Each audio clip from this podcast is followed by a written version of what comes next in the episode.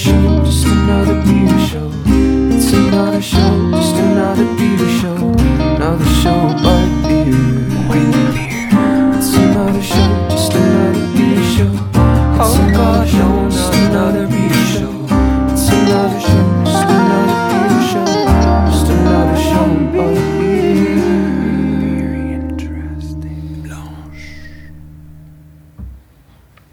Hello and welcome to episode five, I think we're on, of the Beery Interesting podcast. The podcast where we have relaxed discussions amidst the horrifying background noise of London's traffic about classic beer styles, where they came from, how they taste, etc.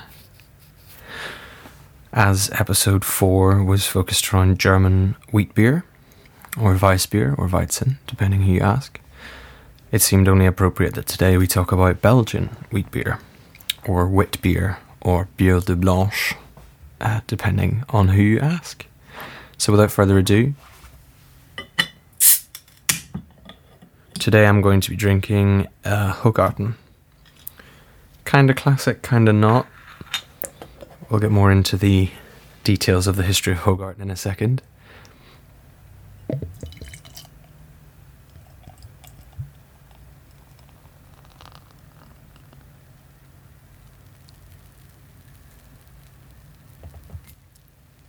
Cheers.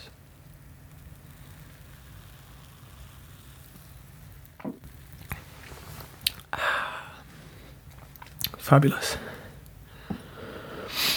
So, um, wit beer, as with most beer styles um, from Belgium, kind of goes back originally to sustenance brewing, as with uh, Saison being brewed for sustenance on farms, as with abbey ales being brewed for sustenance in monasteries. Hoegaarden comes from a tradition of sustenance brewing, and specifically from a, a time around about the 15th century. Um, the Hoegaarden label tells us anno 1445, um, when hops had not really gained popularity. Um, they were starting to be used from the 14th century in, in France and parts of Germany. Um, but they were kind of playing second fiddle to a lot of other herbs and spices, um, often which would be purchased in a kind of bundle, like um, like a stock pot, if you will, from your local authority. And this was called Gruit, G R U I T. And Gruit was the main kind of uh, bittering and flavouring agent in beer for hundreds of years until hops came to dominance in northern continental Europe and then brought over by the Belgians and uh, into the south of England. And the English had a riot, but decided they were going to use them anyway. Uh, just, you know, we don't want your hops. No, actually, we changed our mind, we do. Um, so it came from this tradition of brewing with herbs and spices to kind of bitter the beer, balance the sweetness of the malt, and provide flavour and aroma.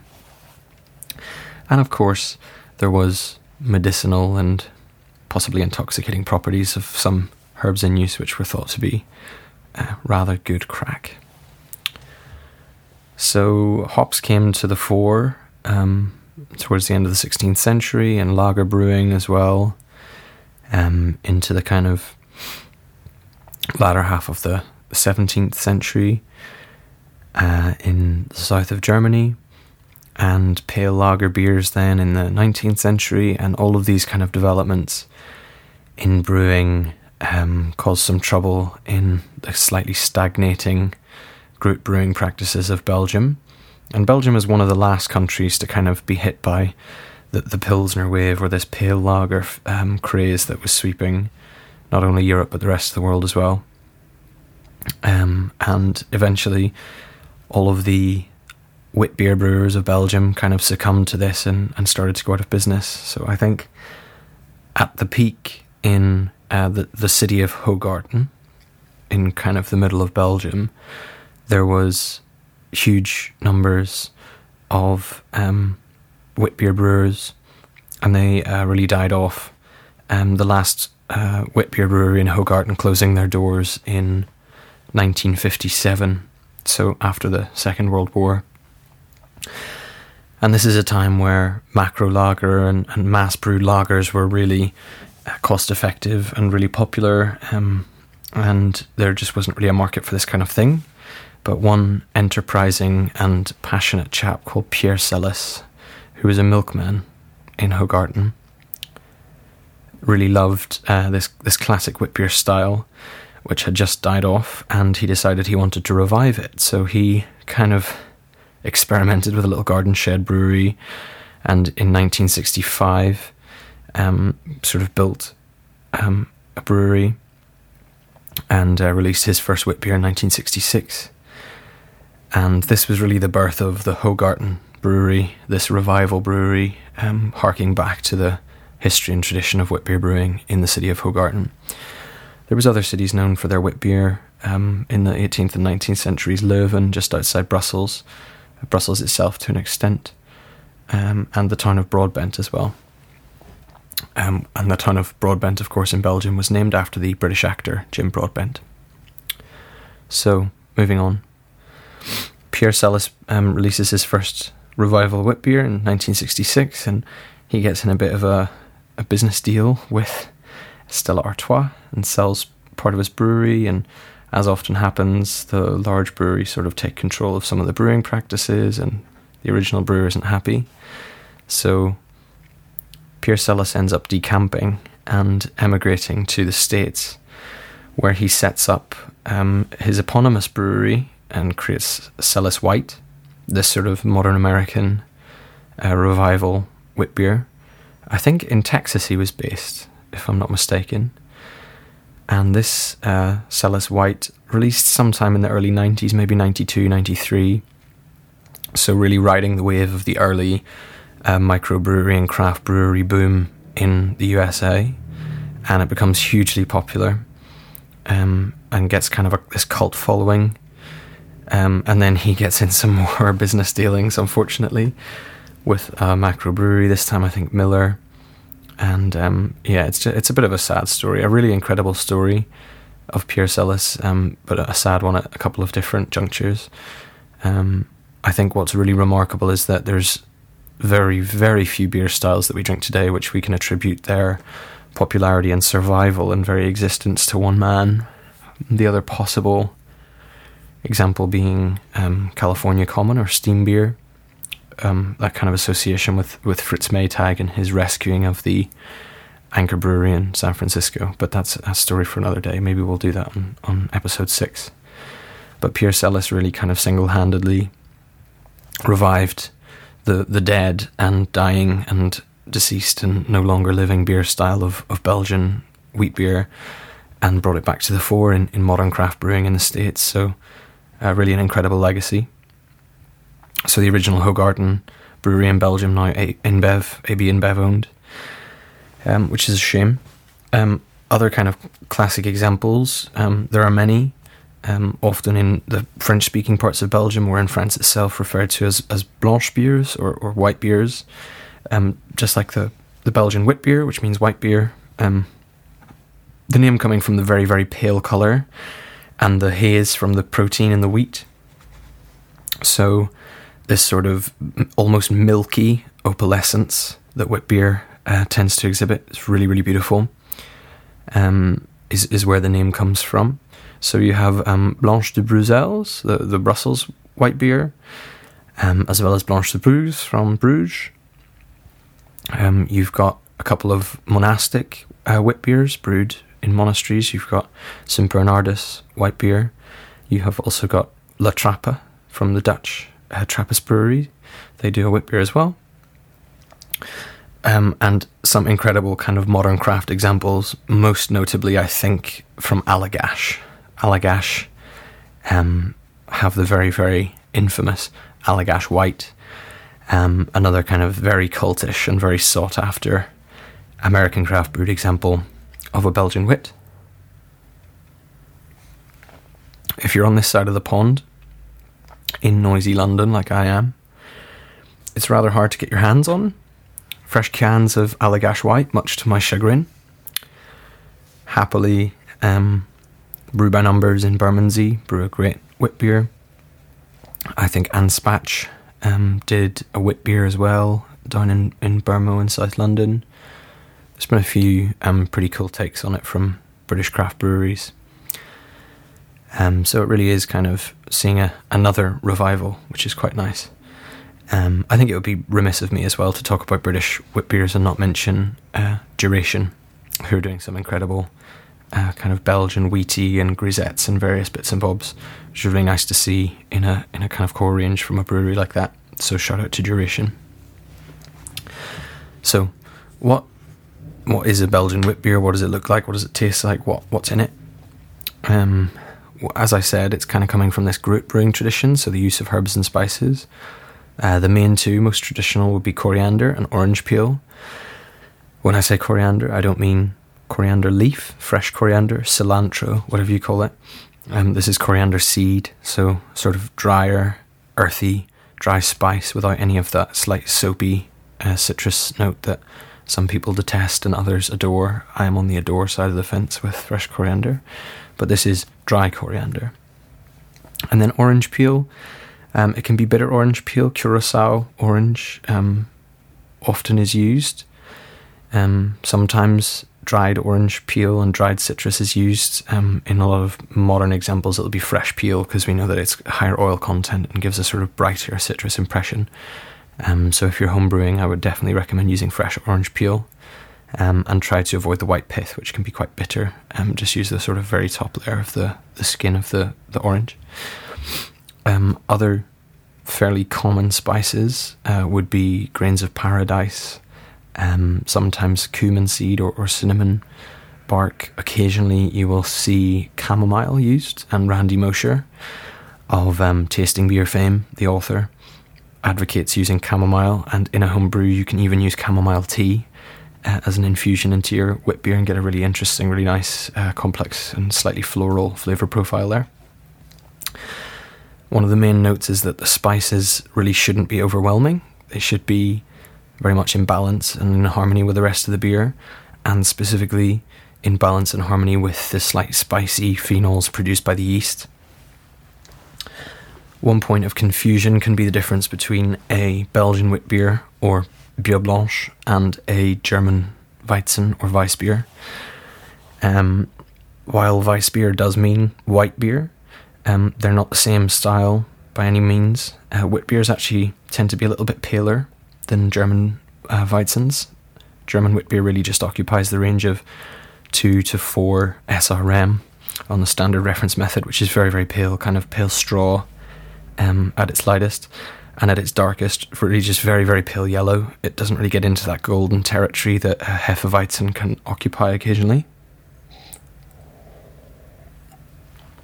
And the German uh, Weizens, as mentioned last week, are very driven by this um, kind of ester and phenol one two punch of isoamyl acetate and 4 vinyl guaiacol. That kind of bubblegum and banana, sweet fruit, and that very um, unique and specific clove spice uh, from the 4 vinyl guaiacol and you don't really get that in a Belgian wit beer. Um, it's a different strain of yeast, so it doesn't really produce that very specific 4VG uh, phenol. Um, and that's also because um, the grist is slightly different. Um, the the mash isn't getting this ferulic acid rest that I talked about last week around the 45 degree C mark. Um, the wheat that's used isn't malted wheat as it is in Germany. Um, usually, uh, Belgian wit grist will contain unmalted wheat, about 50%, and the other 50% being pale barley malt, often Pilsner malt. So the fact that it's unmalted is is quite different. And that kind of harks back to a time when Belgian brewers were um, really taxed on the amount of malt they were using. And the easiest way to avoid paying tax is to swap out the malt for something else. Um, so if, if you up the taxes on my malted barley, I just swap out half the grist for an unmalted wheat or other adjunct grains like that. Um, so that's really where the, it's, a, it's a necessity back then to avoid paying tax, which has resulted in this incredible, uh, historic, and interesting beer style. Um, there can also be occasionally additions of aromatic um, malts, Munich malt, melanoidin malt in small quantities, even oats at times, in the kind of 5 to 10% of the grist range.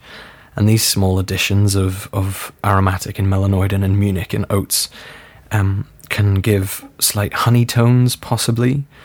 Um, they can definitely result in sort of very, very light vanilla bean, um, kind of just whispers, just um, just kind of hinting at it, um, and giving complexity and giving more body and more mouthfeel, um, which is really nice. The beer should still be really dry, um, really crisp, well attenuated, really refreshing, absolutely. Um, and the sweet maltiness and, and the additions of spice should never ever kind of overpower or become um, uh, become overbearing in any way. Um, there should be high carbonation, as is fairly typical with um, Belgian beers, as well as a, a, fairly classic dry finish in Belgian beers. So that really does create a refreshing impression um, and stops anything getting too cloying in the mouth, which is super key. Um, drinkability, as always in Belgian beers, much thought about.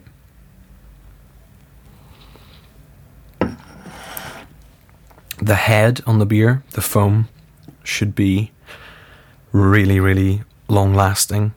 Uh, when you pour, it it should be a really big frothy white head, um, and the retention on the head should be really ne- uh, next level.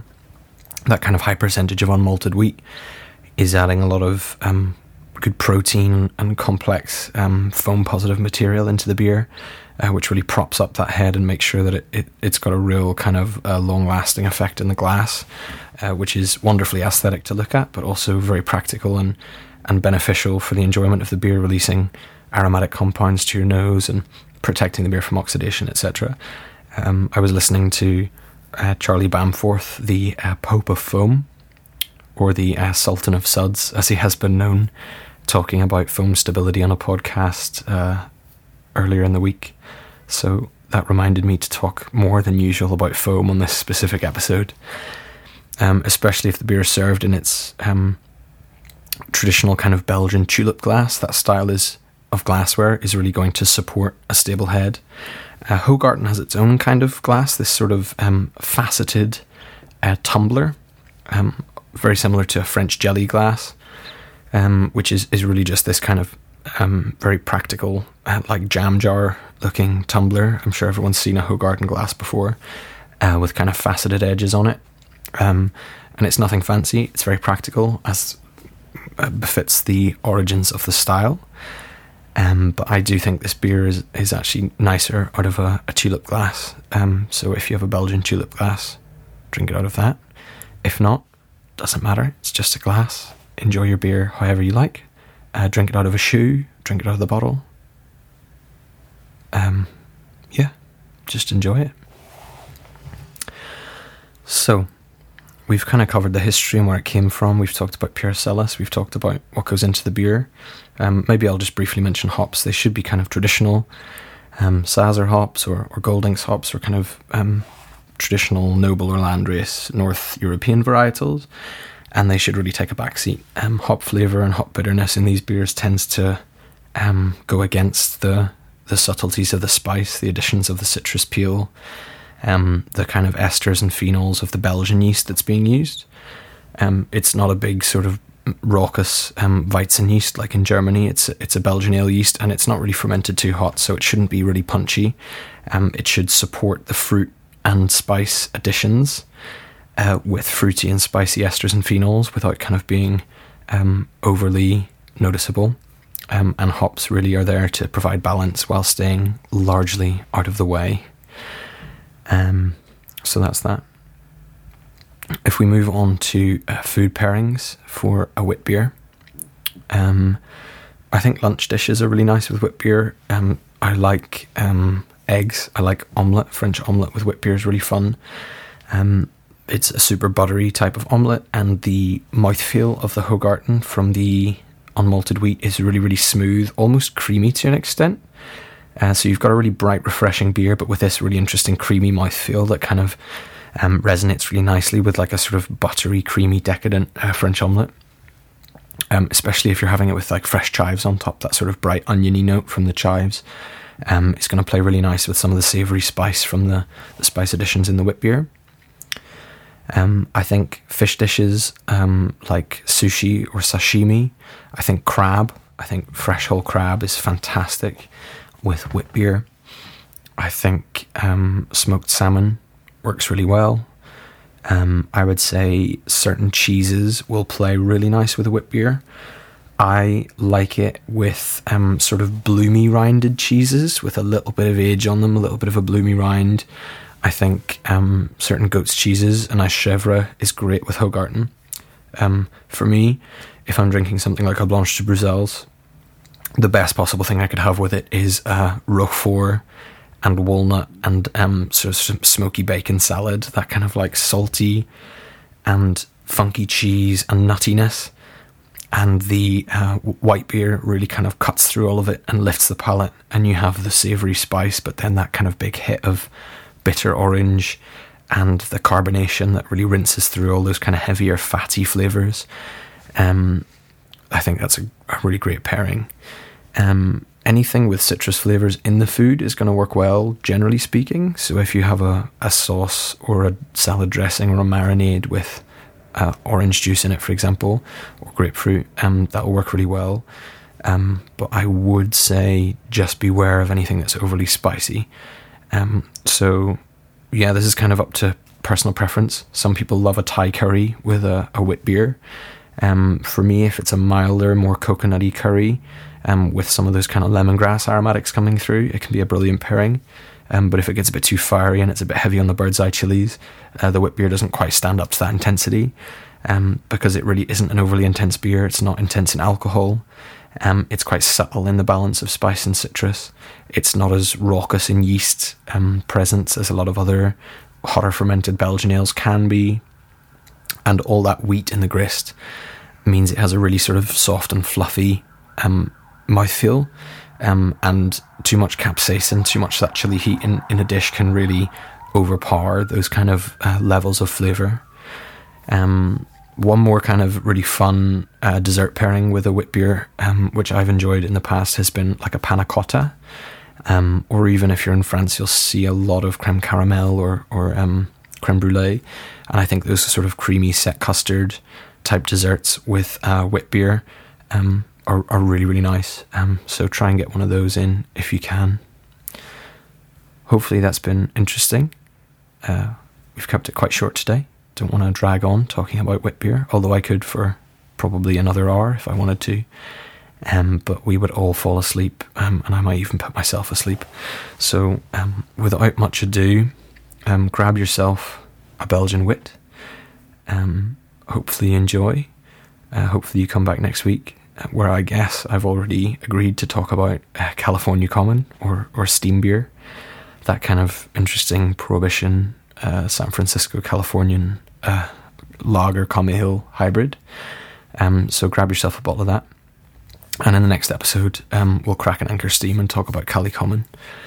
Um, that's it for now. Thanks for listening, and this has hopefully been very interesting.